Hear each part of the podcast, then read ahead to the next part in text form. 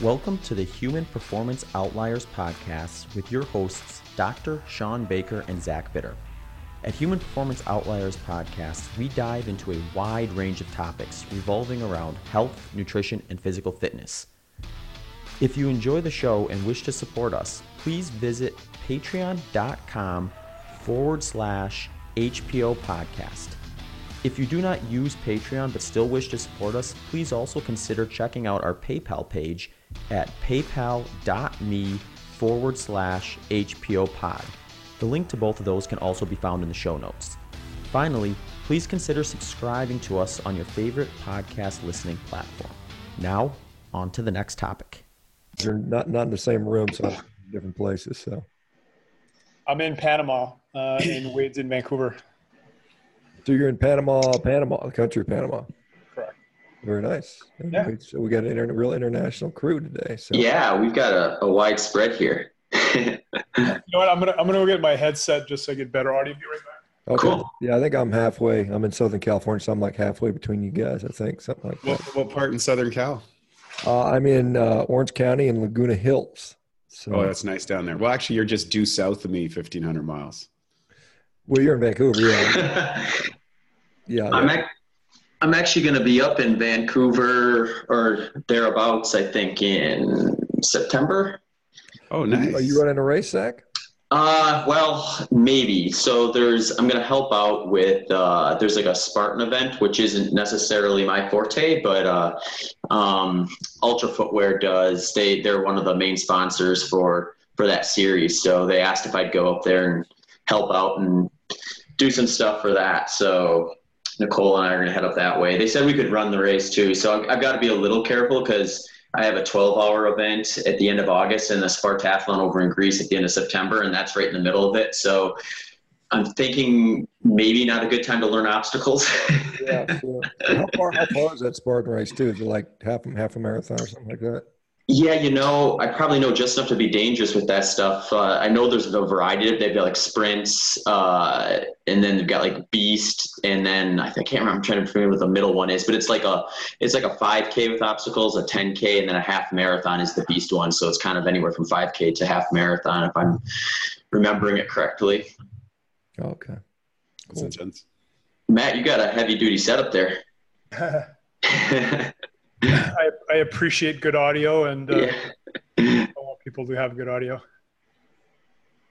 We appreciate that too. Yeah, that's one of the things that we struggle because we do this remote, uh, you know, this remotely, and so so we're kind of dependent upon sort of the guests' audio equipment, I suppose. At this point, maybe maybe down the road we'll be able to, you know, have our, have a studio and bring people in, and you know, Yeah. Do the nice stuff that, that some guys have, but not not not quite at this point. Hey, maybe so. Hey, um, Zach. So we're recording. Zach, why don't, why don't you let uh, so Matt and Wade? Can you guys just kind of give us a quick introduction to who you guys are, maybe one at a time, and then we can kind of get into the stuff that we might want to talk about, if you don't mind.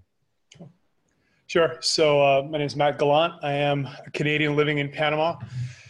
Kinesiologist, degree in science of physical activity. I was a personal trainer for about a, t- a decade. Got into online businesses and really evolved uh, as an entrepreneur. So and I started Bioptimizers about 15 years ago.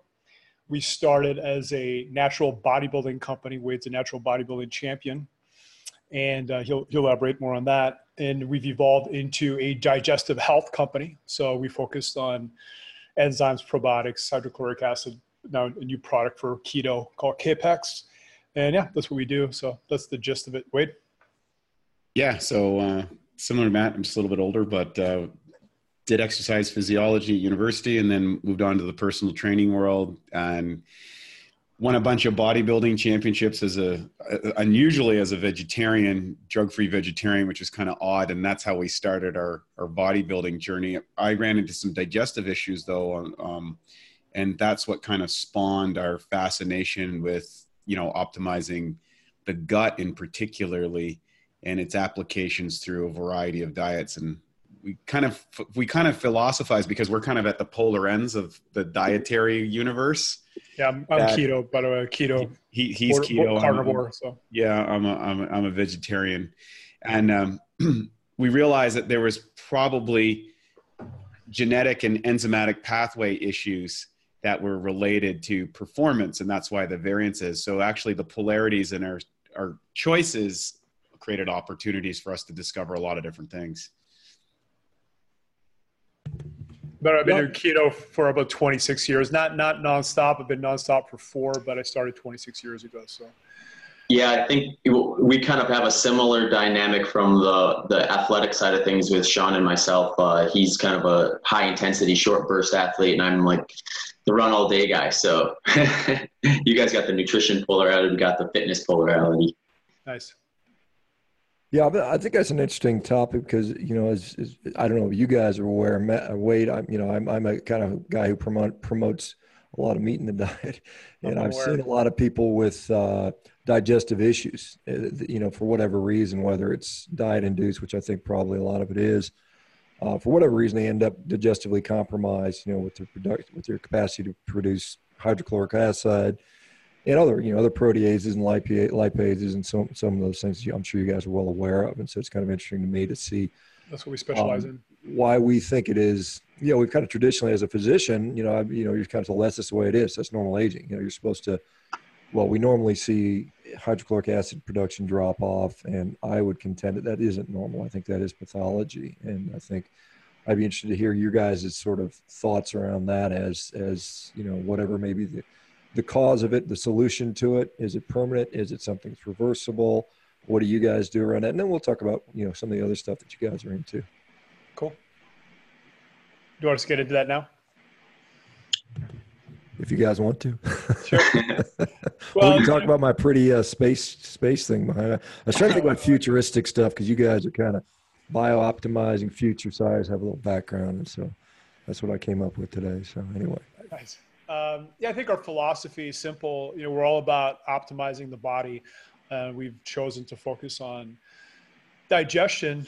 And you know, unfortunately or unfortunately, we're all aging, and a lot of these systems will certainly tend to fall apart with time or become compromised. And you know, how we train and our, our lifestyle and our diet certainly can accelerate or slow that down.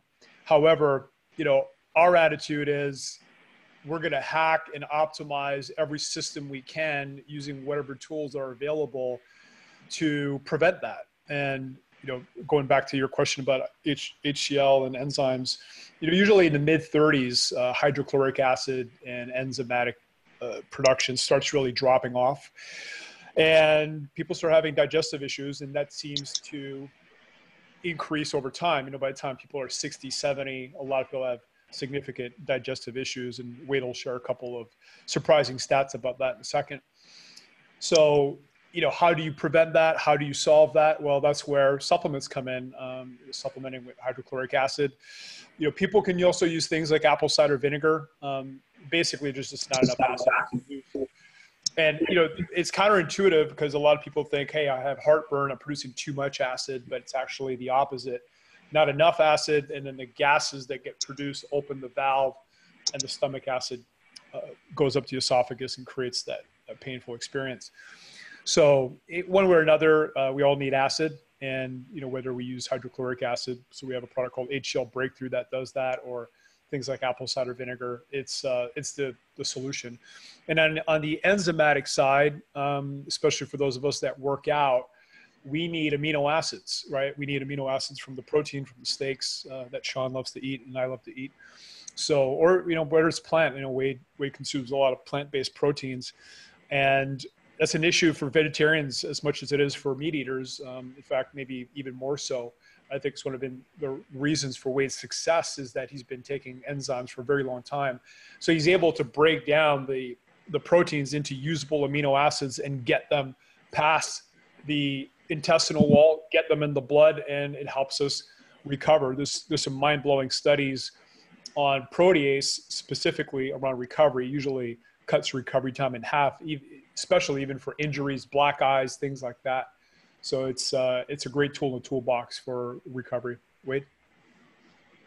Yeah, I mean, we're looking at uh, this is a frightening statistic 12 percent of the emergency hospital visits right now are related to gastrointestinal conditions.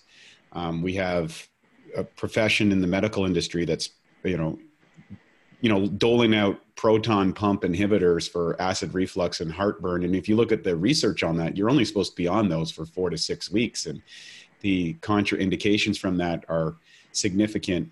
And I think it can exacerbate conditions because, you know, hydrochloric acid, for example, is the number one area of our defense, uh, you know, to kill microbes and bacteria and pathogens and viruses. And so as that diminishes, or you start blocking that with some sort of proton pump inhibitor, well, now you're opening the door to microbiome issues. And of course, there's things like, you know, H. pylori, and that, that's a contributing factor. Then you've got, you know, undigested proteins ending up in the intestinal tract, which is feeding bad bacteria, which can create, uh, you know, with the gut, what we're starting to learn with the gut brain connection, uh, people stop producing the, the peptide chains that makes, you know, their brain feel good, you know, make them feel happy. So you look, we see so many people that are suffering from depression today. And I think that's correlated with digestion as well. And we have a lot of anecdotal evidence about when people clean up their guts, all of a sudden they don't feel as depressed. Their, their moods are stabilized. Matt's got a great story about that. But my own case was, you know, here I was trying to apply a vegetarian di- dietary lifestyle with a meat eating mentality in a high performance sport. So I was trying to do a bunch of different things. And of course, you, you get some good results, you get some bad results. But the number one thing we realized is uh, protease digestion was very important. Another thing that I think was fascinating is w- Matt and I have been, I would say, as experimenters, dietary neutral for a long time. We're, we're into optimization and, and we believe through our 15 years of experience, I think we've coached over 15,000 people collectively throughout the years, is that people will gravitate to certain type of diets. And I believe they're based on lifestyle. I think they're based on epigenetics. And I think they're also based on the state of their digestive capacity. And what I mean is, is do they have the enzymatic capacity? Do they have the hydrochloric acid? And do they have the microbiome that's actually going to support the diet and lifestyle that they're choosing? And this is not something to think much about when they enter into a dietary world. But if you look at the rapid advancement of food technology and how food technology has changed so dramatically just in the last 50 to 100 years, the question is, well, what is food? One thing, you know, because there's a lot of agents that have been added to food. Um, what is the enzymatic compound that's in food? Because all animals eat food that is enzyme rich except humans because we cook our food which destroys the enzymatic basis and i think that's the start of the cascade now uh, I could go on about preservatives and chemicals and dyes, uh, herbicides, pesticides, and fungicides, which actually kill bugs through inter- interrupting the enzymatic pathways. And then you have early dietary habits like maybe a high consumption of sugar as a child would probably lead you to, I, I believe, to blow out your your amylase pathways, which would make doing, say, a keto diet much more successful for the for for a person because that pathway has been maybe compromised or digested. Likewise, you see a lot of vegetarians that have eaten a vegetarian diet and then they get to their 30s and 40s and run into problems because they've blown out the pathways that, that, that break down the plants and then they say hey i went to a meat diet and so people think that going to the other diet might be the issue, but I think fundamentally it comes down to what is the mechanics that's going on, or, or, or, the biological mechanics, if you will, in their digestive capacity. Because it's a single canal from your mouth to your anus, and the food is in, in that tunnel. But what you've got to do is be able to convert that into energy units or building blocks, and your capacity to do that is going to determine how effective any diet is going to be for you. So, wait, what you're saying is uh, all the Lucky Charms and Count Chocula cereal I ate as a kid is the reason I love keto. I think it's one of the reasons why you've become successful. That that diet has been the most successful for you.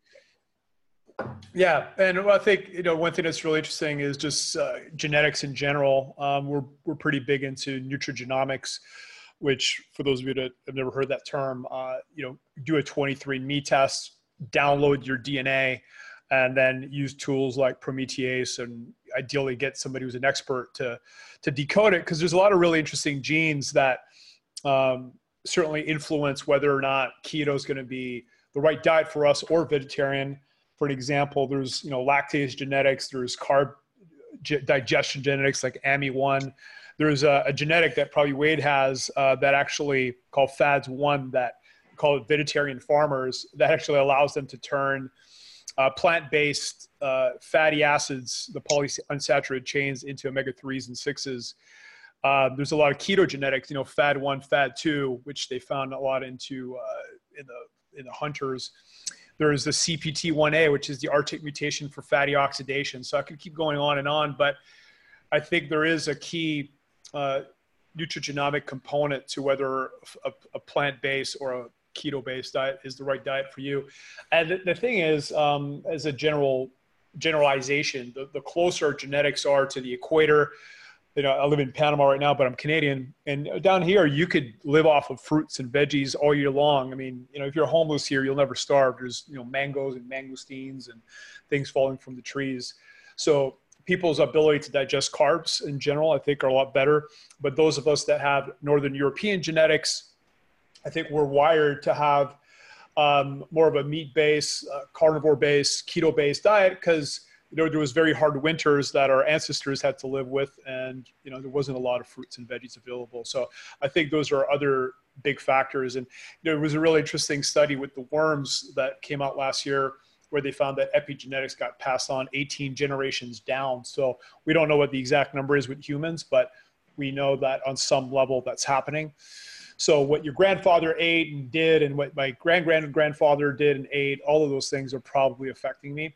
And then there's the gut biome, which is the probiotic side. And I think a lot of what we eat as a kid, going to what Wade alluded to, certainly helps create the gut biome. Um, I'm a huge fan of uh, Viome, which is, uh, we have no affiliation with it, but V I O M E. It's a great test. It's a gut health test. And it tells you based on the gut biome that you have, which foods you should eat a lot of and which ones you should avoid. And just as an example, I never really felt good eating chicken. And you know it said on my test i shouldn't eat chicken you know so i don't have the gut biome to break it down but beef is uh, is a superfood for me. So yeah i think looking at all these variables is really how we optimize our diet. Because just looking at it from a macro perspective um, or a diet philosophy perspective is one level but getting down into the genetics and the gut biome and then using supplements and other tools to optimize it based on your data is really what we're all about. And i think that's where people get amazing results. So you guys kind of touched on a couple things that i found interesting. And one was kind of like well here's the things that i guess in theory were in your control like what you ate as a kid and you can make an argument that you're not really making sound decisions when you're in middle school. Um, and then the epigenetic side of things where it's like you can't really help what your parents and your grandparents did. And um, I'm curious, uh, like Wade and Matt, did you have any experience with like, oh, I know this is what my parents and my grandparents ate, um, and specifically like for Wade, did you, or were your parents vegetarians? Because I, I do have like, I mean, this is totally anecdotal, but the vegetarians and vegans, I do know the ones that seem to do the best are the ones who kind of grew up with that in their household, where their parents were also vegetarians or vegans, and they just kind of learned that way and stuck with it. No, actually, uh, I'm, I'm an outlier and I see this human performance outlier. So I love that because I've been, I'm an outlier amongst outliers. We, we grew up in a very rural setting. I hunted, fished. Uh, we did eat a lot of organic food, which I think was certainly an advantage for us. My mom was into organic gardening before it was cool. We thought she was crazy. We didn't use microwaves. We thought she was crazy. Uh, and then turns out she was right. Um, it just was a choice that I made uh, kind of as a minor experiment for two weeks. Uh, you know, and, and, and then I did it for another two weeks, and then I did it for a month, and I was like, yeah, I think I'm done, which was the most radical experiment I had ever done because I, up to that point, if it didn't have meat in a meal, I thought there was something wrong with it. And that was literally in 2001. So that was 18 years ago. So I just, I just started as a two week experiment and never went back. So rather odd. Uh, one one little anecdote from me personally um, is potatoes. So my my father, my grandfather, my grand grandfather are all potato farmers, and I do carb load once a week. Um, so I really follow more of the Mauro Di Pasquale's anabolic diet, cyclical keto, which have been for me works the best. Um, so I can eat like almost an unlimited amount of potatoes and just digest them very very easily. But I used to go to Japan quite a bit. I had a girlfriend there and if I ate rice, I'd just get constipated. So I, I didn't really eat too much rice as a kid. So I just that's more of a gut biome issue, I think. Um, I think I just have the gut biome to just incinerate potatoes and not eat uh, rice. You know, so those those are just small examples. But another example too is like coconut oil, which obviously is very heavily promoted on keto. Obviously, being from uh, east northeastern Canada, uh, there's not a lot of coconuts out there. And when I eat coconut oil, my blood my blood work does not look good. So I really had to cut that down, and um, my blood work improved, uh, you know, within a couple weeks. So I think that's another example of of you know looking at the food that you grew up with and the food that's in your environment and saying, hey, uh, do I have the the enzymes, the genetics, and the gut biome to break that down, or I don't? Yeah, so a couple of things, uh, just a couple of comments. You know, one thing, you know, because I, I have seen this sort of microbiome uh, the investment and the interest in the microbiome obviously has exploded over the last, you know, certainly half half decade or so. And one of the things I always sort of wonder about is we know that there are many things that can that, that can impact our microbiome and they can change literally daily. I mean, our diet can change. So how do we sit there and say I'm going to take a biome sample and then say this is what I'm supposed to eat when we know it can change, you know, every every you know 20 24 hours and so i'm just kind of a little curious on your the rationale behind saying that I get one stool sample and this is the way I'm supposed to eat for indefinitely, or are you even saying that? Because and then how do you impact that? And I know that um, you know we we sort of uh, have a lot of sort of assumptions about microbiome that you know I'm seeing in this carnivore community because everybody's telling me fiber is great for the microbiome, it creates alpha diversity, and I'm seeing carnivore microbiome samples would would also show great alpha diversity uh, without the fiber. And so we've got this sort of uh, sort of discordant information out there with, with what's going on in the clinical results. And then also you see some criticisms about these microbiome studies where you can get three samples and they'll all be different, you know, coming from the same person at the same time, you know, in a different company. And so how do we, how do we, how do we make light of all that? Cause it seems a little, a little confusing to me. No, that's a great question. And it's a question that I've asked myself and I'm, I'm not going to pretend I've got the answer, but first of all, actually, one of the things I want to do, I got a Viome test on my desk right there. Um, based on the exact same question you just asked, one thing I want to do is actually take stool samples because I, I carb load on Sundays. So on Monday, take a stool sample. Then I'm usually carnivore Monday, Tuesday, Wednesday. And then Thursday, I have a huge salad, which is still a low carb salad, but it's a salad based on all the superfoods that actually the gut biome test. I take another stool sample on Friday. So basically, take three or four biome test within the week and actually look at the variants because we know um, that based on the foods we just ate that the gut biome will certain colonies will grow and other colonies will die if we don't feed them. So like you're, you nailed it. I mean the, the gut biome is changing on a daily basis. I do believe though that even if let's say the numbers go down for one colony that as soon as you feed them they can repopulate. I mean we know that certain probiotics can double every 20 minutes um, when they're fed the right foods. So they can grow quite quite intensely, quite quickly. But you know, I think it's really about just using the data that you have. Um, you know, kind of a fuzzy logic. Yeah, there's no, you know, if you're anal about precision, then yeah, it's tough because it's it is changing every day. But I have noticed that when I do eat the foods that the biome recommends, um, I feel better. And I think ultimately biofeedback, which is free for the most part, is the best tool. You know, so if you eat something and you feel heavy in your stomach and you have bloating and gas and you know you you got constipation or you got diarrhea, that's your body telling you that that, that food is not good for you.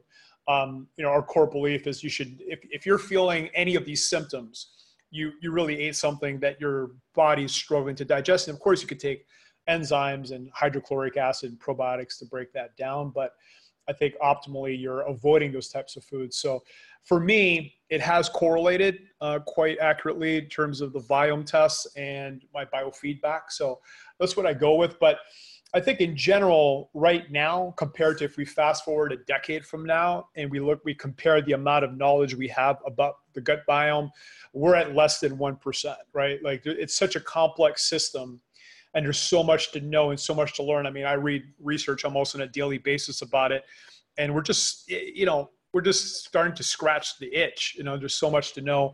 Whether it's psychobiotics, I just read some article this morning about uh, biome in the brain. So the, it's there's so much to know, uh, but I think the best attitude is just to do the best we can with the information we have and hold all information as provisional. You know, tomorrow there's going to be new information that probably make today's information obsolete. So that's my attitude about it. Wade.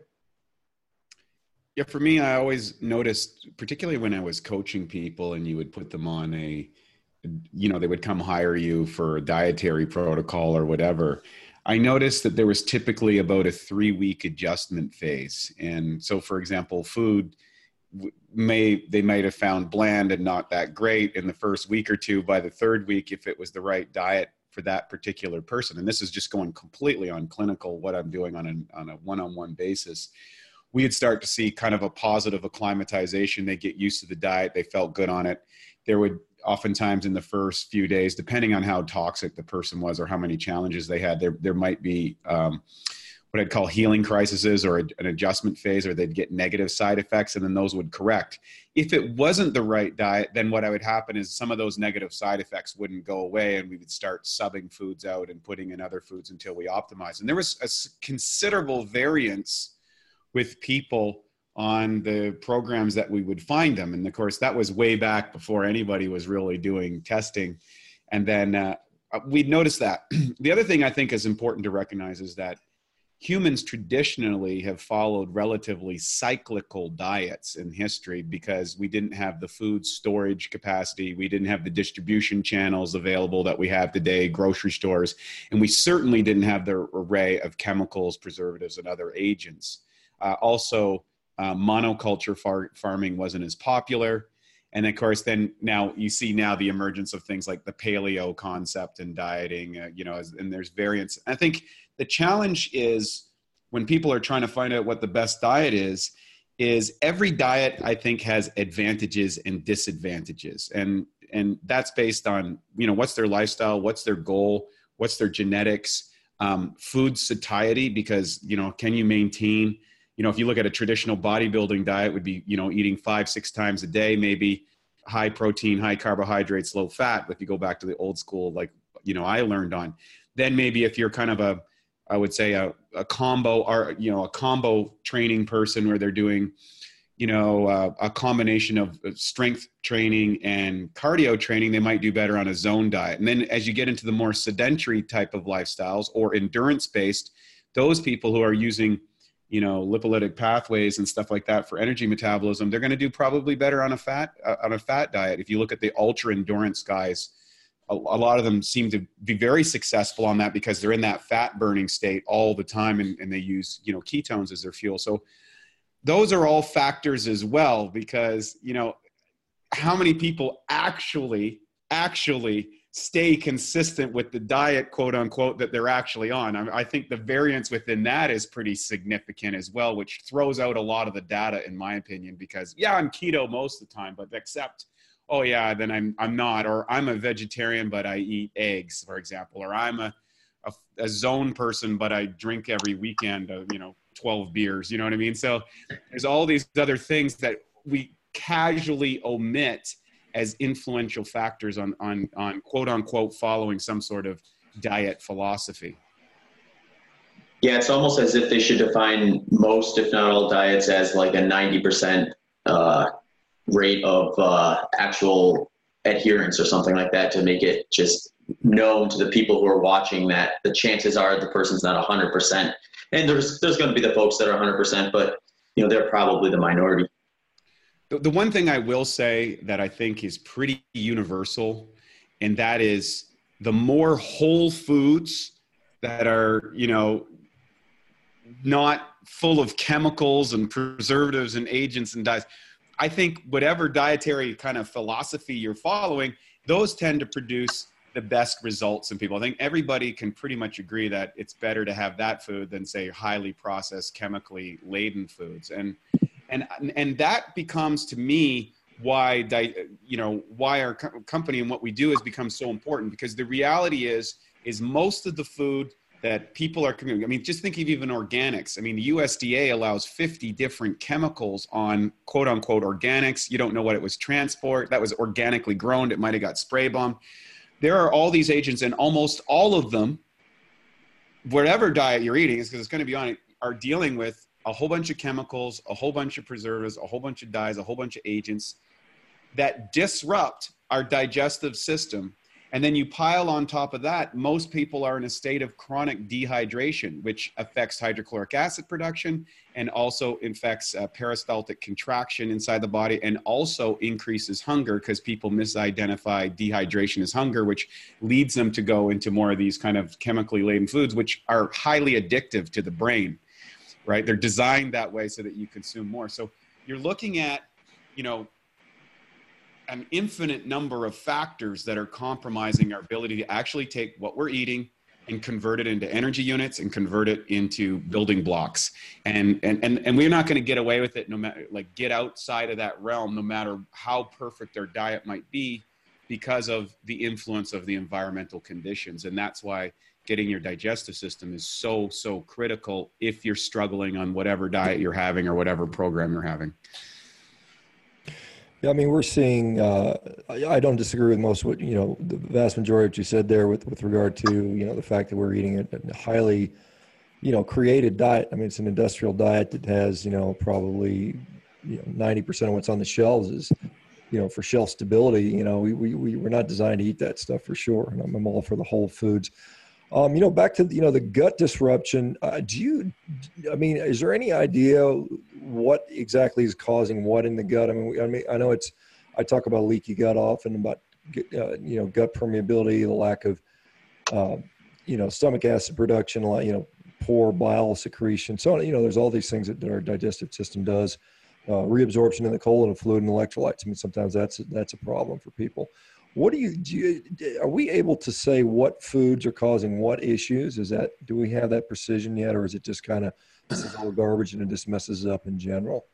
There's a great test called Cyrex, uh, Cyrex Array, which is probably the best allergy test. Um, so a lot of digestive issues really come down to that, you know, because what's an allergy? So it's a protein that our bodies cannot digest and it's such a threat that obviously in some cases in extreme cases it can kill people. Um, so that's why you know protease and the ability to digest uh, proteins is, is critical. And in fact i just read recently that uh, the current belief is that the thing that kills supercentenarians is actually protein agglomeration in the cells. The cells just stop functioning. So yeah there's a lot of there's a strong a lot of strong uh, evidence that taking a lot of protease, both with food and an empty stomach, is a great anti-aging uh, tool as well as for recovery. But I think essentially, whether it's gluten, right? So I mean, you take a look at gluten. Obviously, uh, a lot of people have a hard time digesting it. There's a special enzyme called DPP4, which is on the intestinal lining wall. And celiacs don't have that enzyme. That's why they have such an intense reaction. But even those of us that have that enzyme, there's still probably a certain reaction. And I'll give you another example, um, and this is a huge one for me personally. If I take cow dairy, not, you know, I, can, I have no problem, which is specifically A1 protein. If I have A1 protein, I have a ma- not, not an allergic reaction, but an, a very significant inflammatory reaction to the point where if I'm in a fat loss cycle, it'll stop the fat loss. Uh, my body will be inflamed for three to four days. Um, and you know, if you get the blood work done, you'll actually see that in the inflammatory markers. So, you know, but if I have A2 protein, which you know from sheep or other animals, um, cheeses and things like that, I have no problem. So those are examples of just avoiding foods that you have a, a hard time digesting. And then there's parasites. Um, so we have a product called uh, Herbal Parasite Cleanse, and you know that's one of the things HCL does. It actually is your first line of defense against parasites. So if you don't have enough HCl, then there's a stronger chance that you're going to have parasites. So I think there's a, a variety of things, whether it's uh, inflammatory foods, uh, you know, foods that create allergies, parasites, and then there's bad bacteria, right? So the general consensus is that 10, 20% of bacteria are opportunists are uh, bad 10 to 20 or percent are good the rest are opportunistic so know, certainly when you when you get um, food poisoning, that's bad bacteria. You know, just had a friend I gave him some P3OM, and you know, our probiotic is incredibly powerful at actually stopping food poisoning. I've had food poisoning traveling maybe four or five times to the point where I'm on the floor thinking I'm going to die. I would take 10, 15 capsules. Did 20, 30 minutes, it's gone. Maybe I have to take another 10, 15 capsules. And it's done same thing with my wife. We had many uh, people share that uh, same experience. So, you know, whether it's bad bacteria, uh, food allergies, undigested proteins, parasites, I mean, it's usually one of those that either creates leaky guts or more serious problems. Wait. Yeah, I think you covered most of the things. And again, I would just say uh, I think a lot of the chemical agents and sedentary lifestyles, because you know, typically, mean, if you look at the uh, World Health Organization, I think it was 70 or 80 years ago, they recommended 20 miles of walking a day. I mean, and, and, and almost nobody walks that distance. You'd be considered an athlete if you walk that, but that was just kind of common. So I think the adjustment, in, you know, we sit in chairs like we are right now, which is not something that was quite common the other thing is we, it's hard to underestimate the the effects of blue light and how that off uh, can off you know disrupt our our circadian rhythms. And again, all of these things, what I've noticed is there's a variance between how much it affects people on the scale, and I think some of that variance is determined by maybe how compromised their system because usually our, our human system has backups on top of backups. Like you know here's the most efficient pathway because they're kind of the second efficient pathway here's the third way. You know there's we have a lot of built-in survival mechanisms in humans. But most of these diseases that we're dealing with are particularly in the digestive realm i think and or, or in the obesity realm or the health realm i think are diseases because we solved the number one problem of food which was for throughout human history, people just starved to death a lot. That was just one of the big issues in humanity. Now we solved that problem for the most part in the westernized world, and but we, it created, of course, a new set of challenges. Which that's why we have these podcasts. Is like, okay, I'm not here to say, you know, I don't want to turn down. Like, I love the fact that I can walk down the street and there's a grocery store with everything in it. You know, I mean, I mean, if you think of our history, I think every human in history would have if you think of all the cavemen and our ancestors and even the rent, like all the great minds, if they you told them I got a store that's like within walking distance and I can get whatever food I want, I mean, that's just a, a dream that didn't exist, and we're, we're very grateful for that. But there is there is some consequences to that advantage of solving those problems. Same thing as cooking. You know, cooking, we're the only species that cooks its food. Every other species eats its food in an enzymatically rich diet. So a tiger takes down a zebra, it opens up it opens it up it eats the entrails or the enzymes and probiotics are, are more preserved then it eats the carcass uh, a horse will go to the place where it has the the, the, the most enzymatically rich grasses to get you know the, the, the sprouts and things like that which are high potency because it consumes it if a killer whale is eating a seal it gets all the enzymatic value with it the advantages of cooking is that disinfectant and the ability to get more calories. Some people say that supported our brain. That certainly supported us having more calories throughout a longer period of year and the storage mechanisms. But again, that is it's it's got its consequences with obesity and with some of the the conditions that we're seeing today, as evidenced by what's happening in our emergency hospital visits. You know, tw- I mean, twelve percent of the visits people are people are going in for something wrong with their gastrointestinal tract. I mean, that's that's pretty significant.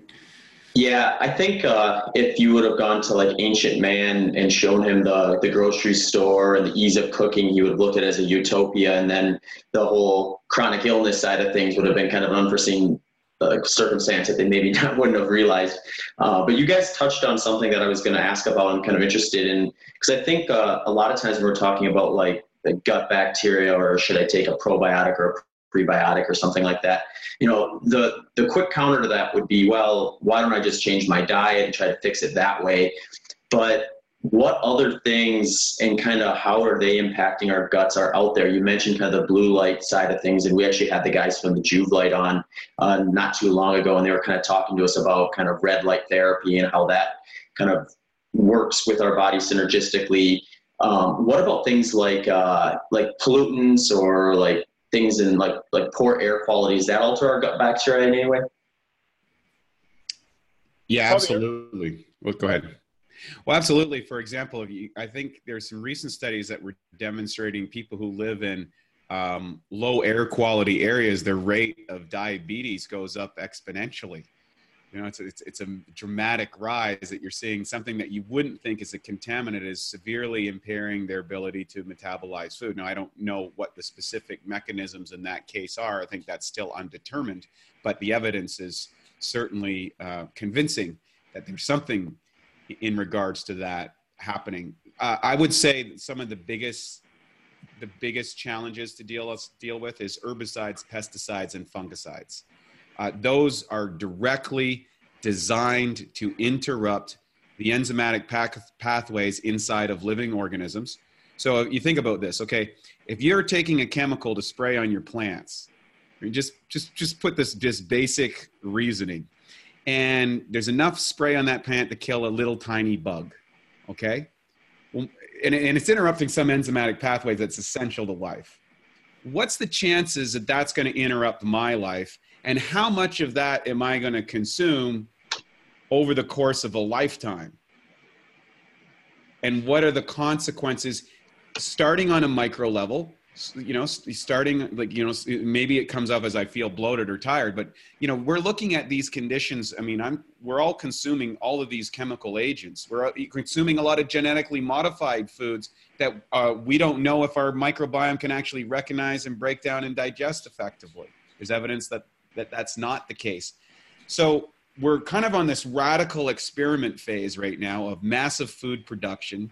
Uh, i like what you said in, in industrial foods if you will uh, and, and, and then chemical agents to support the growing conditions that have never been for, whether that's fertilizer, whether that's pesticides, whether those, those agents, um, and genetic modification in order for them to survive. So we're, we're, all, we're, we're radically altering the food supply that we've traditionally had. And I don't know if our, our bio, biological systems are able to adapt at that speed. Maybe 10 generations from now, we'll be able to eat plastic and, and microchips and, and, and just be smarter and faster. But I don't think we're there right now. I think we're in a place, a, a place of rapid transformation right now. There's another thing too, um, which is another form of bacteria that's not your gut biome, which is probably the grand scheme of things even more important, which is our mitochondria, right? So mitochondria are the energy cells, uh, the energy little factories in our cells, and they're bacteria. And going back to all of these things that we've talked about in this recording, they certainly affect us. I mean, again, going back to light and pollutants and a lot of the biohacking technology that I use, that people use, um, that's what it does. It enhances mitochondria. And going back to diet, um, that's really what we want to do is feed our mitochondria the right foods and you know maximize that as much as possible. And that's why we designed Kapex, which is designed to maximize uh, feeding the mitochondria on a keto, carnivore, paleo diet. And what it does, it has lipase, which breaks down the fats, and has protease, which breaks down the protein. Then we have L-carnitine that drives the fatty acids into the mitochondria, both of the muscle and the liver. And then we have several ingredients like InnoSlim, 7 keto DHEA, which dramatically increases the mitochondria's fatty acid burn rate in the in the liver and you get this massive you know 20 25% energy boost which feels like a really good cup of coffee and it lasts for 8 to 10 hours. And you know the first time i, I took the samples it was like 3 p.m i took five or six caps and it took me three hours to fall asleep. Uh, and the next day i woke up with you know probably a couple of hours less sleep than i needed and I felt great. And why is that? Because my mitochondria was was well fed. So that's another really key point. I mean, when we're talking about diet and all the the biohacking things, is how can we optimize our mitochondria production and our and, and feed it better, make it stronger. Because uh, you know, as we get older, that's why people have less energy. You know, that's the difference between when I was 18, I could, you know, go drink a quart of whiskey party all night, you know, sleep four hours and function the next day versus, you know, when you're 40, 50, 60, it's pretty rough. The mitochondria just don't have the same, uh, quite the same uh, resistance and strength that they used to have. So it's really important that we take care of that because they, definitely get weaker with time unless we do things. Anyway, that's one of the big uh, benefits of exercise. You know, just doing high intensity training for six to eight weeks will improve mitochondria by about 50%. So it's one of the big, big benefits of, of exercise in general as well. Now for a word from our sponsors. This episode of the Human Performance Outliers podcast is brought to you by BiOptimizers and their patented probiotic P3OM. They are so confident in their product, they offer to provide HPO listeners a no questions asked, no forced continuation, and nothing to cancel free bottle of P3OM, which is paired with their already in place 365 day money back guarantee on all their products. A little about P3OM BiOptimizers has coined it the Navy SEALs of probiotics. The reason being is 99% of over the counter probiotics do not colonize in your gut. In fact, most studies show that most probiotics on the market simply pass through your system and do nothing.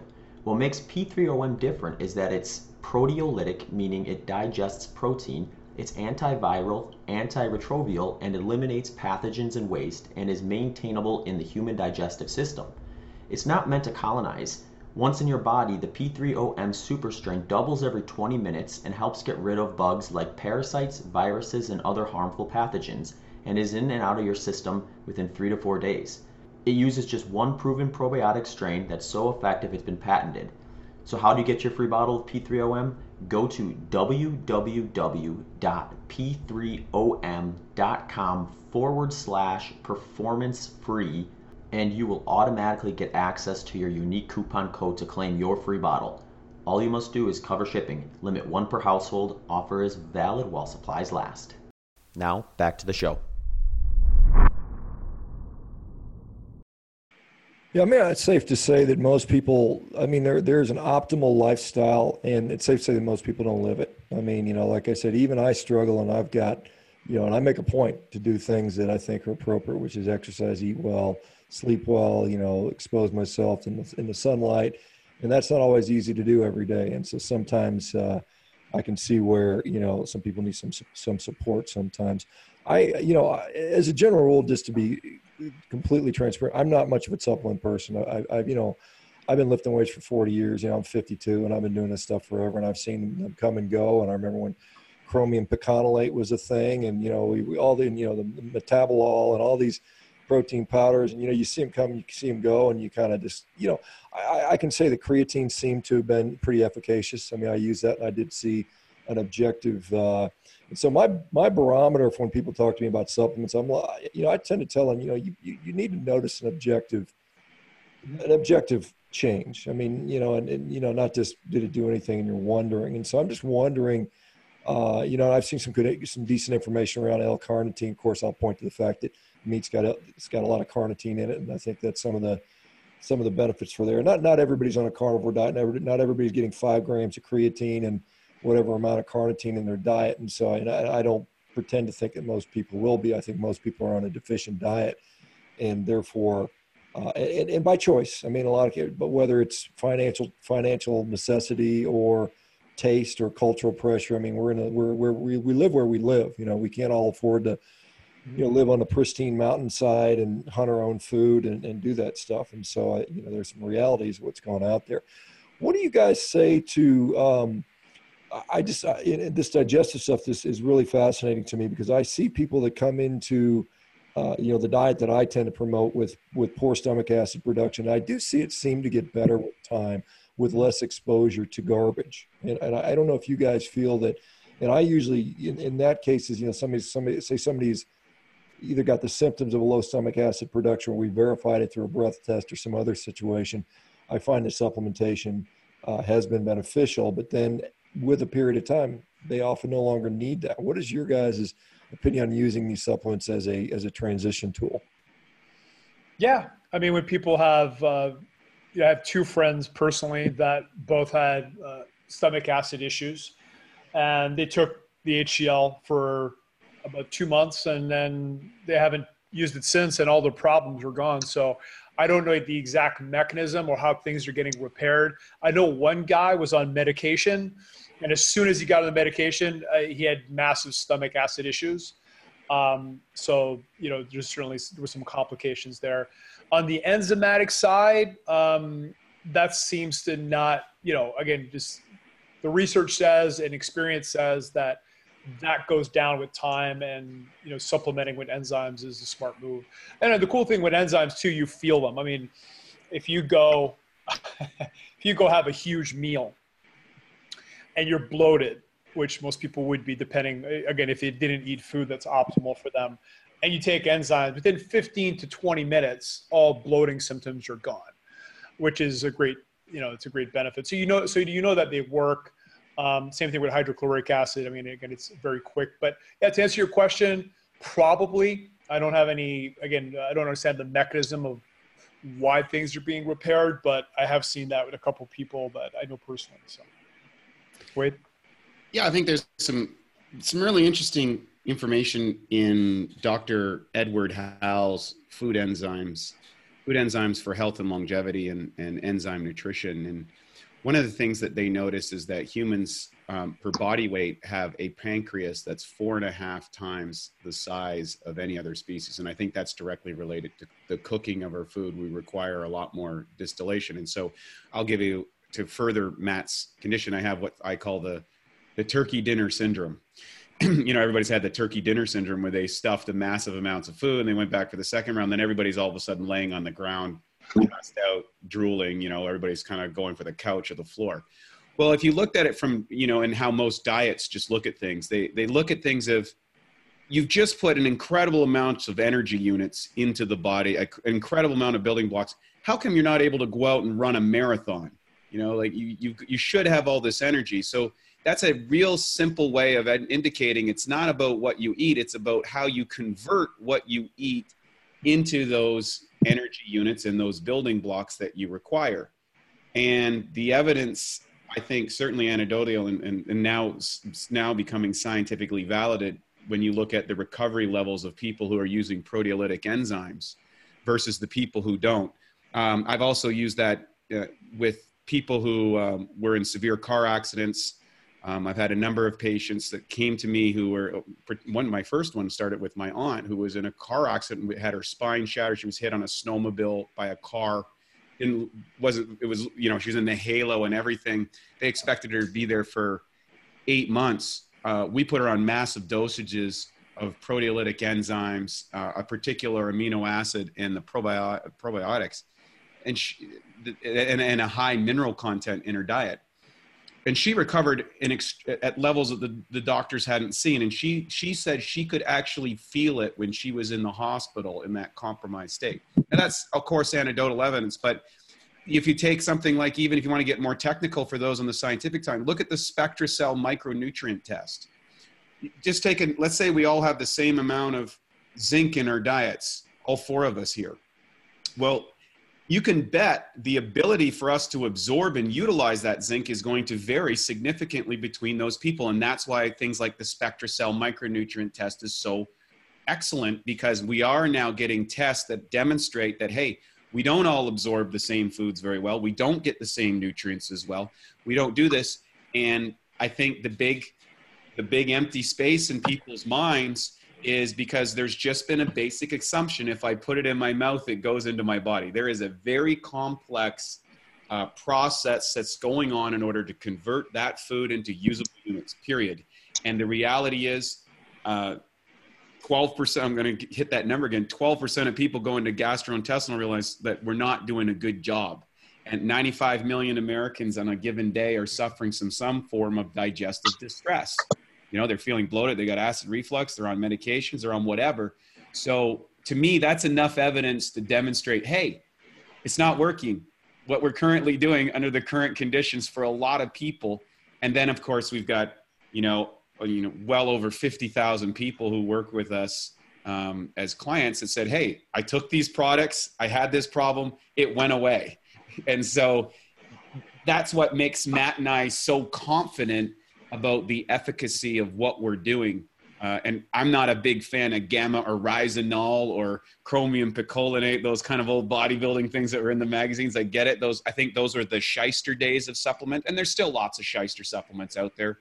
Um, but I think there's great companies doing great things that are able uh, today to provide. I, I would say five percent of the companies on the marketplace today ha- for some reason have had to, to fix an itch that they had as you know and can scratch the itch and have solved that problem and are, and are helping a lot of people. And i think that's a that's an exciting field. For you know for whatever reason and, and it, you know kind of confusing me at this point in my life. Some people like to eat a lot of vegetables. You know i'm kind of you know i'm just kidding there. But Um, what do you guys think about different diets? Because you know, if I look at you know, and one of the criticisms you know that people that follow this carnivore diet will talk about, you know, if you're eating you know high fiber diet or high vegetable diet, there are a lot of there are a lot of compounds in there that will block absorption. You know, we know that phytic acid will hang on to zinc and magnesium and calcium and iron and so on, and, and we'll see fiber itself tends to do that. And so, how do you guys? I mean, are there supplements you guys? Tailor towards nutritional stress. So Wade, as a vegetarian, would you take something different than Matt would as a meat heavy keto guy? Is there, is there, is there a difference in the way you guys approach supplementation in those scenarios? Yeah, for, for absolutely. I mean, your, your dietary supplementation needs to kind of address the deficiencies in your diet. And I'll give you a great example in my own life. And, you know, I experimented with the ketogenic diet and I just couldn't do it. I would, uh, as a vegetarian, like as a vegetarian keto, and that's not a full keto, I guess, that some people do. And as soon as I cranked up my fat intake a little bit, I'd get fat in the stools. Like, you know, I, I would just see the oil there, you know, and I'm like, okay, this isn't working. I didn't feel good. I always struggled. And I think that the reality is, is, you know, once upon a time, I, I, I ate a very low fat intake uh, for a long period of time. I got myself to very low body fat levels in a, in a high performance thing. I think that had some certain some damage that was done to me. I also compromised my my I would say some of my my fat burning capacity or my fat metabolism capacity, I should say, correct myself, through profis. You know, I, one time I, I used a lot of drugs that has an effect on your liver and metabolism, and I never felt good on it. And then Matt and I used to talk about this because, you know, he, he didn't really feel good on the diets that I felt. And, and, and he was very strong that way. He had a high sugar diet as a kid. So I, that's where we kind of illustrated that.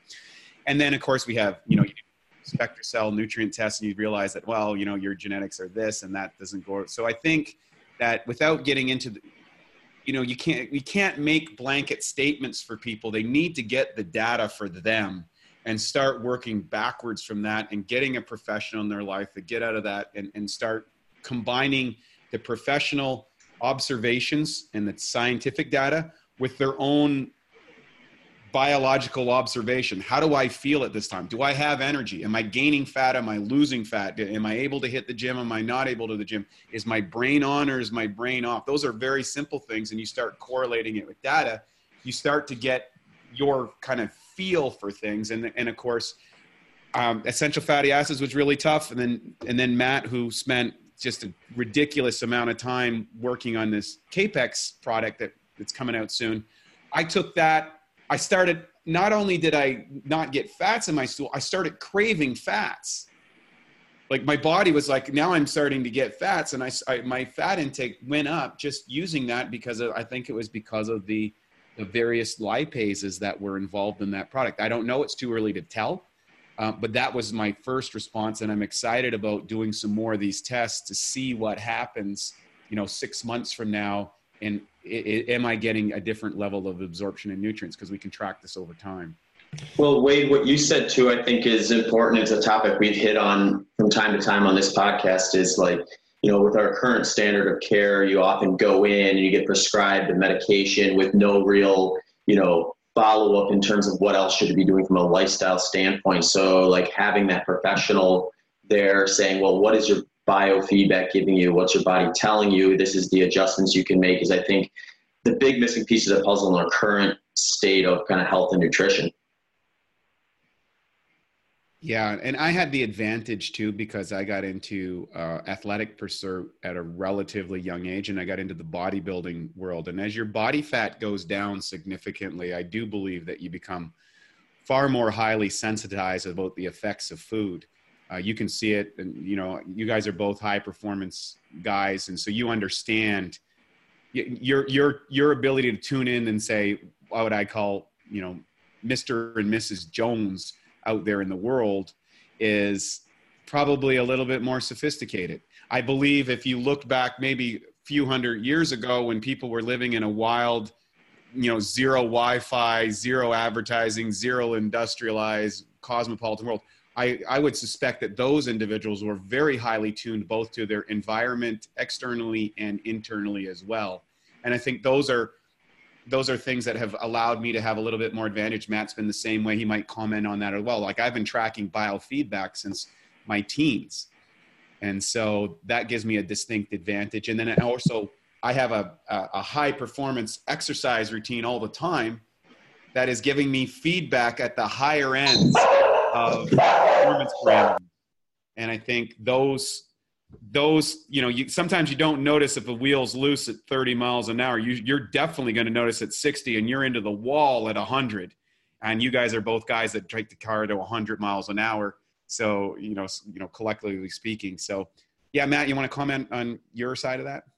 Yeah i think there's seven main keys to really you know biologically optimizing your diet for you you know for the listener. And you know what one is sustainability. And i think you know sometimes we lose track of the fact that we're kind of uh, an elite group you know just it, it, statistically only 10% of people can stick to a diet so if we look at that stat and say okay well 90% don't have either the mental discipline or the the right mindset or whatever it is to actually stick with the diet uh, or with most diets and I think sustainability is always where you want to start. I mean, ultimately, the diet that works is the one you can stick with. So that's just something I want to mention.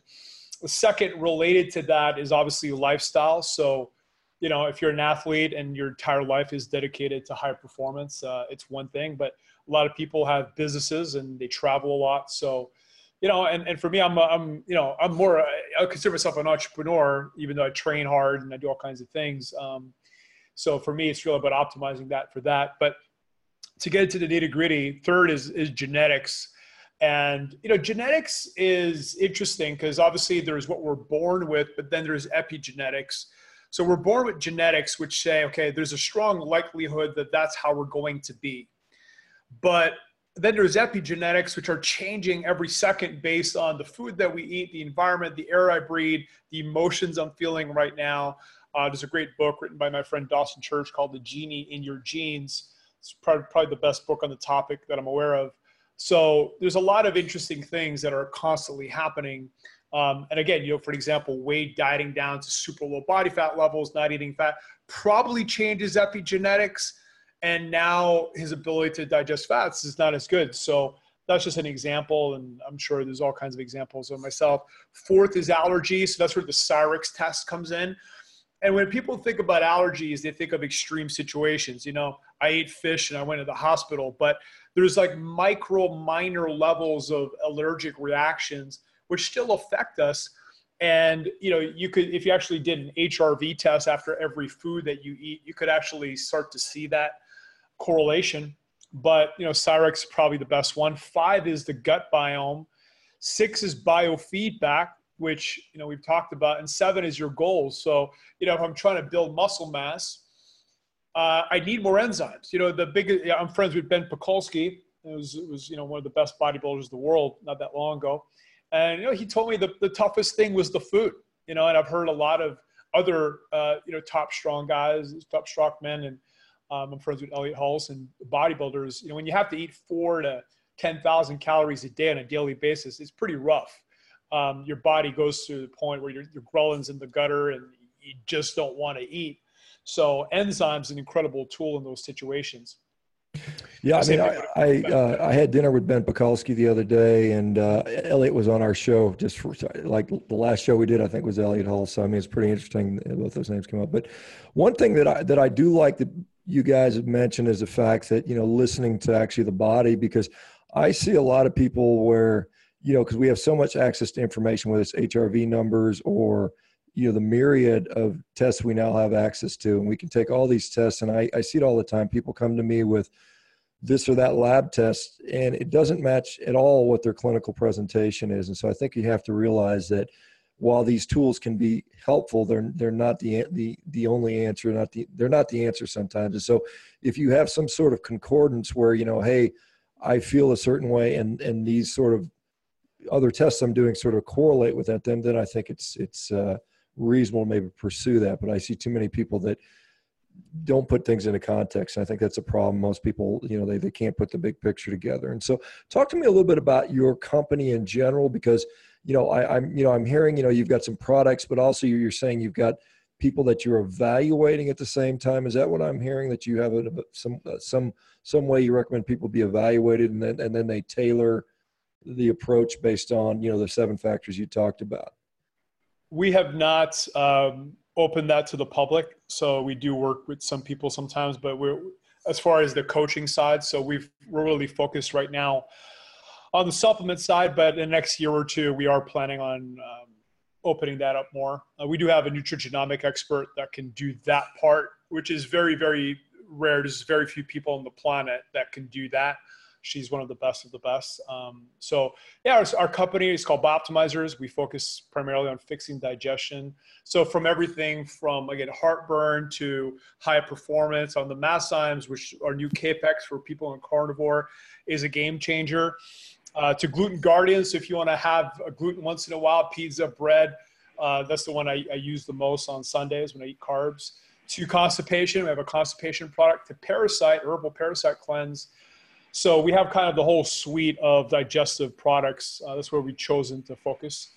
And yeah, we've been around for 15 years. We have one year guarantees on all of our products, and people are experiencing uh, life changing results, both from, you know, if we look at health from a spectrum and we say health is in the middle, normal health, you know, you have sickness on, on one side, and then you have super health and high performance on one side, which is what you guys are about. So, you know whether we're moving people from sickness to health or we're moving people higher on the high performance side um, you know it, that's what we're all about. So it's well, you know because uh, you know there's obviously a lot of places people can spend their money and people have a finite amount of resources. And so i'm just trying to think if if we say you've got this is your product line and how do i know if is there some way i can sell this is going to be successful for me ahead of time? Like i can get some uh, you know, genetic testing or I can get some uh, mineral analysis. I mean, rather than just kind of the, these are vague symptoms, I don't know what they are. Here, throw this product at it.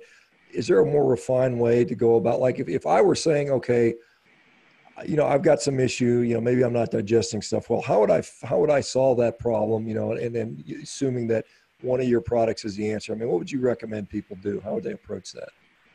A lot of it's pretty self-evident. So, for an example, um, you know, Masszymes, which is our best-selling product, which has been around for 14 years. That product is awesome again for any athlete, whether like Wade, who's a vegetarian diet. It's it's got more protease per capsule than any other enzymatic formula. It has also other ingredients that transport. So that for that. Now Kapex for people on keto or carnivore or paleo is is the new answer. Uh, again, people that want to be ill gluten. So a lot of it's self-evident. If you have hydrochloric acid issues, heartburn, GERD, then the HCl breakthrough. Um, I mean, ideally, if you have a naturopath or a doctor or physician, they could probably give you more specific advice on, you know, here's your data, here's your symptoms, here's the right answer. Um, again, we're not offering that service, but a lot of it's pretty, again, you don't need a test to tell you that, hey, if you're keto, Kapex is the right product eating a lot of protein, or if you're a vegetarian, I mean, Masszymes is a, is a lifesaver because you, you can really get the amino acids from the plant proteins. Uh, Wade, anything you want to add? Well, I always think that you can't supplement your way out of a bad diet, period.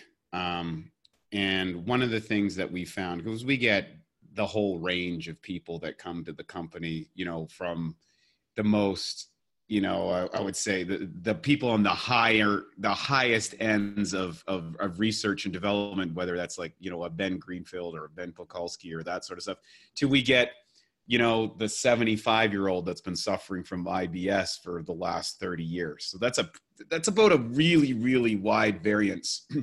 what I would say though, you can't uh, getting a naturopathic doctor, not necessarily a medical doctor. I think a naturopathic doctor is better schooled in these specific areas. There are some medical doctors now that are going down that route and, and, and it's expanding and you're starting to see more data, but somebody that's really versed on the dietary components in conjunction with maybe your digestive health situation. So there are experts in both fields, but you just see it more often in the naturopathic doctor field because it's been a gap in conventional medicine. Those having that expert to, to kind of guide you is really important. Uh, but what we have found, you do a 90 day gut reset. Um, I'll give you a, a, story. I got turned on to this whole thing because I had tried to apply a meat eating mentality to my performance parameters when I was going for the uh, Mr. Universe contest. And I was consuming like 250 grams of whey protein a day because uh, I was a lacto vegetarian. I didn't take eggs. I just I just used that after that contest, I gained 42 pounds of fat and water in 11 weeks. I, I literally went from Mr. Universe to Mr. Marshmallow. and that's when I found my mentor, who was who was a medical doctor, who who started sharing me. He said, "Wade, you learn to build the body from the outside. You, you learn to build the body from the outside in. I'm going to teach you how to build the body from the inside out." I went on his three month protocol. Both Matt and I did that at this at that time, and the performance parameter, like how I felt, how I functioned, how I operated, was all the evidence I need. Now I did take a massive amount of product during those 90 days, like, you know, probably frightening levels on a, on a retail purchase level. But it worked and it worked extremely well. And I was like, how did I not know this being a high performance athlete for, you know, over a decade, for, for literally 16 years I'd been competing for. Uh, I had the best coach in the industry uh, from a performance parameter, Scott Abel. Uh, he's coached over 400 champions in the space. I had absolute Spartan discipline. I, by all accounts, here I was, you know, 31 years old doing everything right and had such a massive problem because I just missed this piece. And it turned out to be a blessing. That's what kind of dove us into this research.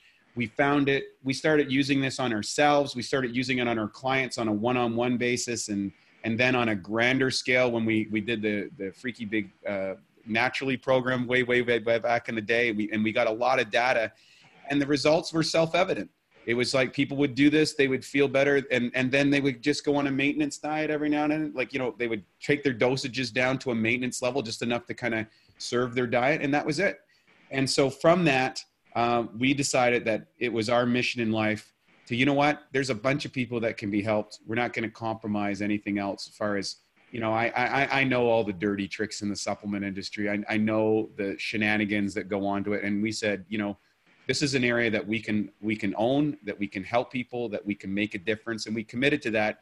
And the beauty of it is our company removed all the risk. You know people buy our products. If it doesn't work if they don't feel amazing if they don't love it we give them their money back. It's just it's just that simple it's really easy. In fact if they take a product that they that they think is going to deal with this a situation it doesn't work.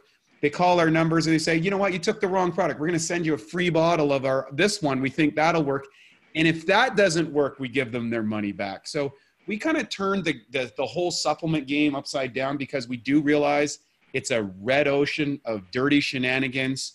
We said, you know what? We're not going to be those guys. We're not going to play that game. We're playing the long game. That's why we've been around for 15 years. And now the company has been growing exponentially because people like you guys who are on the cutting edge, on the bleeding edge, that are looking at the outliers, that are looking at these things, there's a reason why all those company people are coming to us on their podcast. They're hearing about our products, they're hearing about our company, they're seeing the results. Very uh, high level people are recommending and suggesting it. The biggest influencers in the industry have felt the difference. And that's just a testament for Matt and I playing the long game and, and really caring because, you know, at the end of the day, money's wonderful and all that sort of stuff. But I mean, we, we actually paid ourselves in supplements for over a decade just because we just wanted to get the mission out. Uh, it was our it was our passion project, and a, and a company formed out of it. So we felt really lucky about that. Hey, just uh, as a public service announcement for those people that don't know, uh, you know, because you talk about the sort of the shenanigans or the dirty tricks of the supplement. Can you can you just kind of outline some of the ones that people may not be aware of, just so they don't get burned by uh, some people that might not have the most uh, ethical, uh, uh, you know, belief system? Yeah, I'm going to tell you a couple. I'll, I'll start with the story. Years ago, uh, so I, I've been on every level of the supplement industry. I mean, literally, I've owned my own store. I've been a, uh, an advocate. I've been a sponsored athlete. I've manufactured. I've, uh, I've worked in a warehouse. Everything. I've worked in retail. I mean, we've designed them together, Matt. Like we've done all levels, and so I, I think I'm, I can speak to this clearly. Years ago, I was commissioned by a group of people to write a book called Fat Burners for Dummies. And that was like literally in around 2000. You remember the Dummies books. And I was hired to do that. And I put together what I felt was a, a comprehensive book. And then they, what they do is you send it off and they get it dummified, right? so people don't know that, but that, that's, oh, that's a little inside tr- track. I was then flown um, so I was excited about it. I was kind of naive. I was excited. Oh, I'm going to get to design this. This is really great. It's really cool. And then I the, the people that were putting this project together uh, took me on a series of trips. One was to a major uh, Ivy League university in California.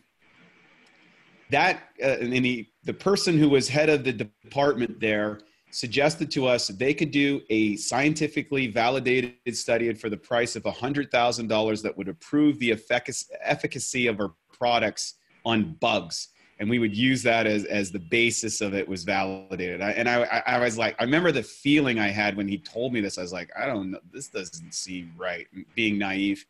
We then flew to Southern California because it was in the northern part of California.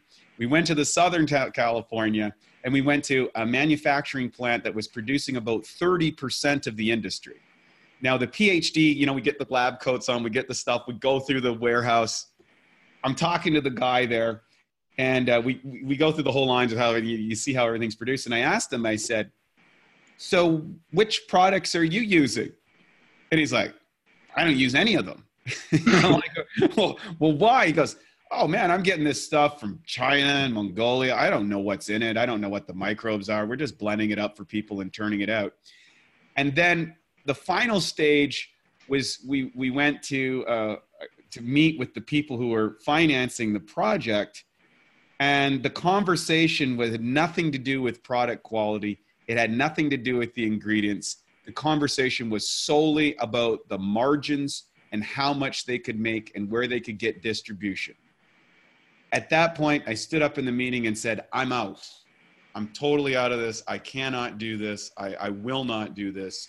And then I left that. Now, over the years since that time, that was way back in 2000, that was before we had our company and stuff, I had a similar mentality about uh, uh, wariness around nutrient supplements. And like you, the only thing I had ever seen work was creatine, you know, for me.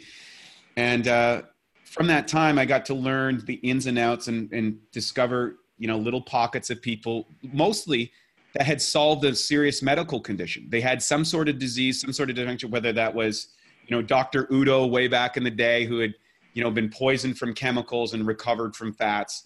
Uh, you know, whether it was, you know, someone who you know was you know almost dead and dying and then and then they started populating their body with uh, bacteria cultures and i could go on and on and on about these stories and so what i usually found was the people who were making a difference had some horrible straight condition that screwed them up on some level they couldn't get the answers from the medical profession they turned to kind of radical experimentation discovered something and went deep on that product to ensure product quality and, and, and non-contamination. So those are the issues. Those are some of the issues. Packaging, uh, how you package it, how you store it, um, the agents that are included. Does it have fillers? You know, does it have uh, chemical agents that are you know detrimental to your health? If you can't pronounce what's in the product, you know that's usually a, that's usually a red flag uh, for people uh, when they're getting stuff. If it's got all these funky colors like blue dyes and red and all that sort of stuff, I mean, you just look at the the negative consequence of those things. I think those are, those are dangerous products to consume on a long term basis. Those are the, the, the simple things. So again, and then again, if you go to uh, unfortunately, uh, when you're into the retail world, oftentimes you're getting educated by a consumer or, or, an agent that's not really qualified, doesn't understand the products, have been just you know given a kickback to to promote one of the particular products or they they're friends with the guy that came in or they enjoyed the shake. And so you're not necessarily getting the right uh, advice. And typically my experience is you want to go with the gold standard in any particular supplement. You, you know if you got a hundred dollar probiotic and a ten dollar probiotic the chances that $10 probiotic is going to work is pretty low because those guys are generally fighting a, they're a race to the bottom uh, excellence is its own reward. It stands it's the test of time. And when it comes to your body, you can't replace it. So I always choose excellence first and see if it works. I can share a lot of dirty secrets on the marketing side. So I've been doing marketing for 22 years. Uh, so I'm very aware of all the tricks. And, and just as, you know, let me start with this. There's two categories, which are two of the biggest categories that I would say forget about it. One is testosterone, the other one's fat loss. Um, I actually tried for about five years, and I have a lab, you know, a, a blood lab, literally a four minute walk from my house. Um, I tried every single testosterone boosting herb that, you know, people claim would work. Nothing moved the needle. I did find a couple things that worked on estrogen, which is interesting. Um, but for testosterone, nothing really moved the needle. Same thing with fat loss. I mean, obviously, it's been one of the biggest product categories, you know, and yeah, there's things that will enhance it by maybe 10%, right? But, you know, if you're still not in a calorie deficit, you're still not exercising, like it's not going to save you. There's no magic fat loss pill and there's no magic testosterone pill. So let's just start with that. Um, but on the marketing side, there's a lot of shenanigans. First of all, uh, most people that are endorsing products don't use them. That's one. Two, you know, the before and after pictures, and, that that's certainly gotten tired. You don't see those as much because, frankly, I know for a fact they don't work like they used to. Um, what a lot of people do, they get you know ripped and shredded for a show, and then it was actually called the reverse before and after. They just blow, they start eating, blow up, kind of like what happened to Wade with the 42 pounds, and then take pictures and then say that was the before. So, you know, and of course, just lighting, pump. I mean, you can transform in, in 15, 20, 30, 60 minutes. I mean, there's a lot of, there's actually, there was a YouTube trend not that long ago of people doing that. Um, so, you know, you can't really trust the pictures. The other thing, too, that's really common, just to kind of piggyback off Wade said, I think the most common thing, it's easier than ever to create a supplement. You know, if you just Google white label, whatever name of product you want to do, there's somebody that'll stick a label on it. Um, we've always avoided that. We you want to create either the first in class or best in class, which requires certainly more research and finding the right people to work with to create that product. So it's a lot more work. And you know, then there's always the decision around the quality of the ingredients or the or the quantity of certain key ingredients. And I know for a fact, because I'm friends with a lot of supplement company owners, that our margins are a lot lower than the most. But our attitude is we will make more money over time because people will get the results that they want and they'll buy it again versus buying something that doesn't work and not buying, right? There's really nothing more expensive than something that doesn't work. So those are just some of the things. I mean, I could go on and on about just shenanigans in marketing, and it has gotten a lot better. I think, you know, I was reading bodybuilding magazines 25 years ago, and back then it was a lot of crazy claims and lies and all kinds of things. Um, you know, the FDA, now, really got to the dirty, dirty side, I think it was about a year and a half ago that over 100 supplement companies got busted for two things. One, either putting testosterone in their formulas, and that, that's an old trick. There's a lot of companies that I know for a fact have been doing that for a long time. Um, so that's an old dirty trick, actually putting steroids basically in the product. Or two, it had none of the things that they said it had. So those now, now we're really getting to the dark side. But I think these days that's a minority. But there was a hundred companies that got busted. It was a huge, huge deal. I think the FDA, D, DEA, FTC, uh, everybody got involved, and uh, a lot of people are in deep trouble or or in prison because of it. So, yeah, just some of the things to be aware of. But yeah, it's um, I think it, it has gotten a lot better than it used to be. That's for sure. Yeah, well, I mean, one of the concerns in general about the supplement, it doesn't fall under USDA, and so there's kind of not a real good regulatory body. At least I'm not, you know, I mean, there's some independent labs and stuff. You might have to volunteer yourself to go to these guys. I know, like, was it uh, Orrin Hatch out of Utah? And Utah was a big supplement cut, and they fought like tooth and nails to regulate the supplement industry. And so it's relatively still the wild, wild west in there. So what what sort of uh, thing can someone look for? if they're interested in buying supplements to give them some reassurance that that's what's on the label is actually in the bottle and you know the, the, the claims that they're making have actually been sort of validated where can somebody go to find that information I mean, one is certainly ask for certificate of analysis. So, you know, we, we get our products tested uh, each time. And yeah, I mean, that's one. Um, two, I mean, look at the research, look at the, the studies. And I know and being able to actually read studies and I mean, there's one level of reading the study, which is get the big point, but a lot of studies aren't uh, very well done or, or, aren't very valid. So, learning how to read studies, if you really want to get deep into it, is is one of the key skills, and it requires a certain level of, of intellect and time to do that. But if you really want to make sure, that's the other thing. Um, and then, yeah, just testing it. You know, I mean, ultimately, like you said, if you're trying a product uh, going back to biofeedback does it work does it not work and if it doesn't work uh, send it back you know i mean our refund rate is well below the industry average because people get results you know and if it doesn't work then they can call us get a refund we give them a year to get their money back Um, so that's the other thing too. You know, is it do they have a good money back guarantee, uh, and do they have good customer support? So you know, we pride ourselves on giving people a world class experience both on the product side and the customer support side. And even if they don't get results, which is rare, um, we'll give them the money back and questions asked. So. Hey guys, can you because I'm just I don't know what all you offer. I mean, you've kind of mentioned some names. Can you kind of go through like maybe category by category and just kind of what it is, what it does? You know, maybe list the group major groups of your products, just so we know. Because I, am you know, it sounds like you got a number of things going on. Just for the sake of clarity, for people that might want to uh, look into your product.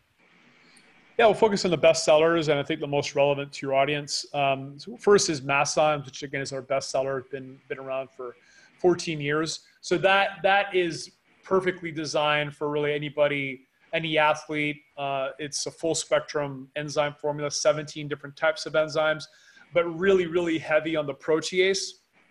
It also has an ingredient called Astrozyme, which helps transport up to 66% more aminos through the intestinal tract, which is what matters, right? Because going back to if you break it down and you just crap it out uh, and it doesn't go through the intestinal tract, then it doesn't really do any good. So it's a, it's a great product for recovery, for muscle building, for strength gains, for just overall digestion. Then we have uh, P3OM, which is our single strain probiotic. It is patented. You can read the patent. and the patent, you will see that it is antiviral, antiretroviral. It is proteolytic, which means it helps break down protein.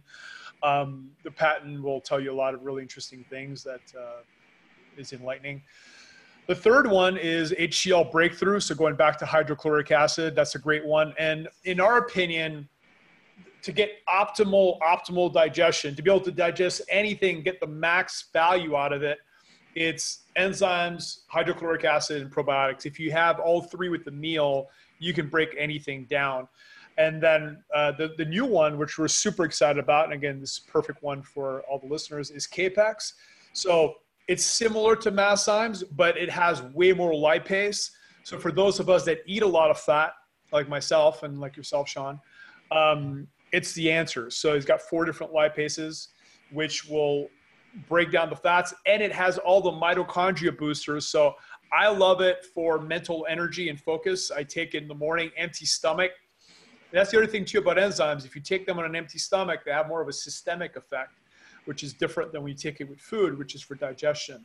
So those are our four best sellers, and we do have a special promotion for your listeners um, on Kapex. So we're just launching it. We have a 20% discount if you go to kenergize.com slash human. So Kenergize is energize with a K, K E N E R J G I Z E dot com. That's a Canadian way to say Z. Uh, slash human. So kenergize.com slash human, 20% off of Kapex. And again, you got a one year guarantee, so you're covered. Uh, Wade, anything else you want to add to that? Well, I think we got four other products. We have the Gluten Guardian for people that everybody kind of ranges on the sensitivity less of, of how well they break down gluten because gluten contains a basically it's a protein coating that a lot of us have a hard time and the DPP4 uh, is what has been able to demonstrate and scientifically validated to break that product down uh, to break down gluten and we have a lot of people who are, I would say on on the the medium uh, medium and below sensitivity of gluten. So most people have a certain level of sensitivity. Those people found that just life changing. They can go to restaurants. They can have, you know, desserts or things where they, they had major problems before. Uh, I'm not saying you go out and eat, you know, tons of bread and sweets and stuff like that, but it, it does certainly have because the contamination effects. And of course, I have some people on the extreme level who have found that that provides them ex- uh, extra insurance if they go out to a restaurant because of contamination with gluten. We also have um, herbal parasite cleanse, which is you know I actually suffered from a, a scary parasite event way back in the day. I got a parasite that was literally eating the back of my eye, and uh, it was I almost lost the eye. It was really scary, and it got me into uh, parasites. And so we cultivated a product um, and we're just waiting to get the claims on that one. But uh, a lot of people suffer from ringworms, tapeworms, and stuff. We're going through approval process on that, but that's been a very big seller for us as as parasites are becoming. You, you, there's a great book out there called Parasite Rex. This might be the most frightening book on health, and you can see how many people are probably suffering from a parasite issue that can get that corrected. Uh, we also have another product called Consti-Cleanse, which is great for people who are suffering from constipation. It's something that you should only use for maybe a couple of weeks just to get things moving. Again, we're not suggesting that you supplement your way out of a bad diet because usually constipation is caused from an ineffective diet, but it can get things moving as you go through that adjustment phase. Um, so those are the products that we kind of cover uh, at the moment. And uh, again, we're, we're, we're testing and experimenting on a lot of other things, and there's going to be some new ones coming out. But that really covers our, our big aspects of our digestive health suite. Awesome. Uh, Matt, I actually did have one other question for you because you brought up in the beginning of the podcast kind of how you formulate your keto diet with a uh, kind of a seventh day carb refeed.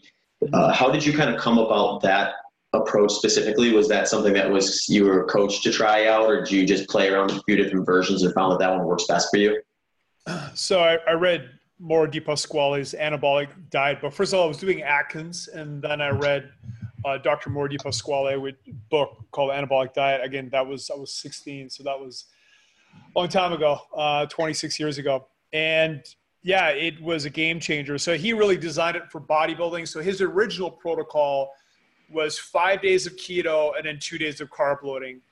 And depending on your metabolism, I was just talking to Connor Murphy the other day. Um, you know, if, if you're a nectomorph, you could probably get away with the longer carb load. Myself, I can put on fat pretty easily, so I just do one day.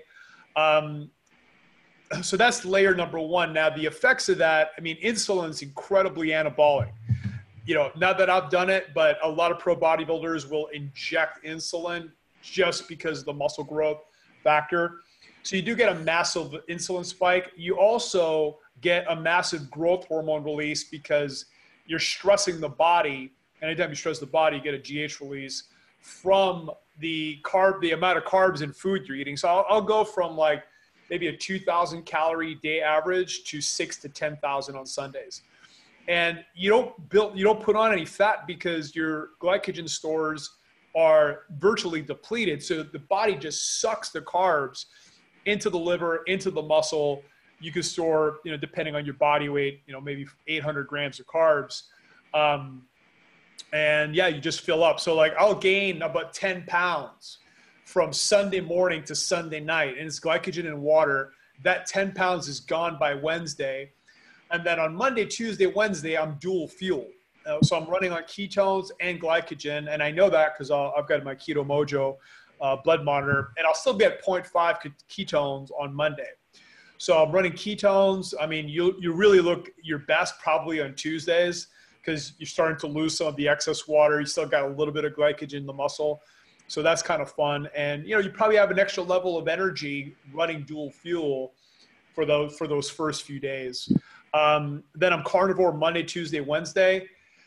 Thursday is a big salad day, um, and I'm just doing that for phytonutrients and nutritional insurance. And then I usually fast from Thursday night to Sunday morning. So the whole thing is kind of extreme, but you know that's that's what I do, and that's what works for me. I, I again going back to this sustainability.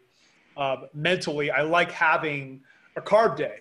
Um, you know, and I admire guys like Sean, and I have other friends that just go keto all the time. But I did that before, and I just after like three four months, I did not feel my best. In fact, my blood pressure got too low I went to see a doctor. He measured my blood pressure. I recall, it was like 60 over 95. He said, Your blood pressure is way too low. We got to fix, you know, like whatever you're doing. So, yeah, I, I just feel better with some carbs um, once one day a week, and psychologically, I love it. I mean, I, love going and you know wake up, eat some fruits, and make some uh, you know very heavy sugar desserts with maple syrup and honey. I still eat relatively clean, but a lot of carbs. You know.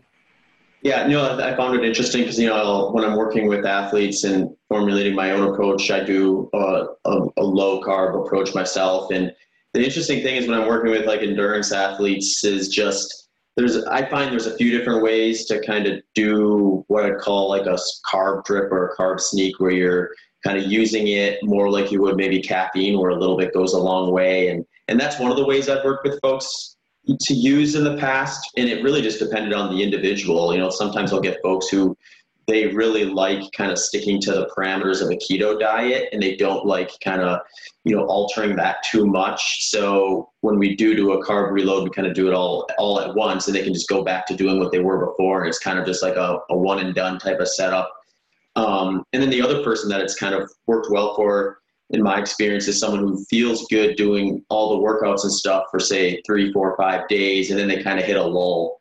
And then you just do kind of that you know that carb refeed so to speak and then they go back to the keto diet and they feel like they're hitting the workouts again. You just kind of time it based on your your biofeedback. But um, cool. Thanks for that description. That was detailed.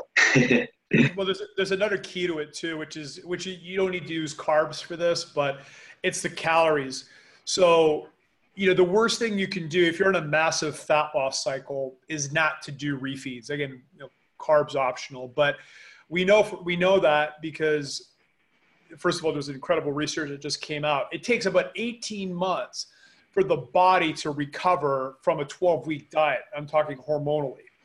And anybody who's coached people, I mean, I've, I've gone through that, Wade's gone through that. Um, what happens if you don't refeed, your metabolism just gets slower and slower and slower. Your body becomes more efficient.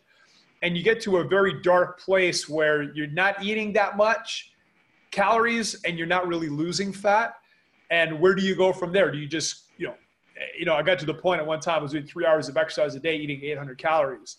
Not a good place to be. Uh, dropped 64 pounds in 14 weeks. Do not recommend that. I was fortunately I was young enough. I was in my te- uh, 19, so I was able to to rebound. But if I did that today, I'd be wrecked.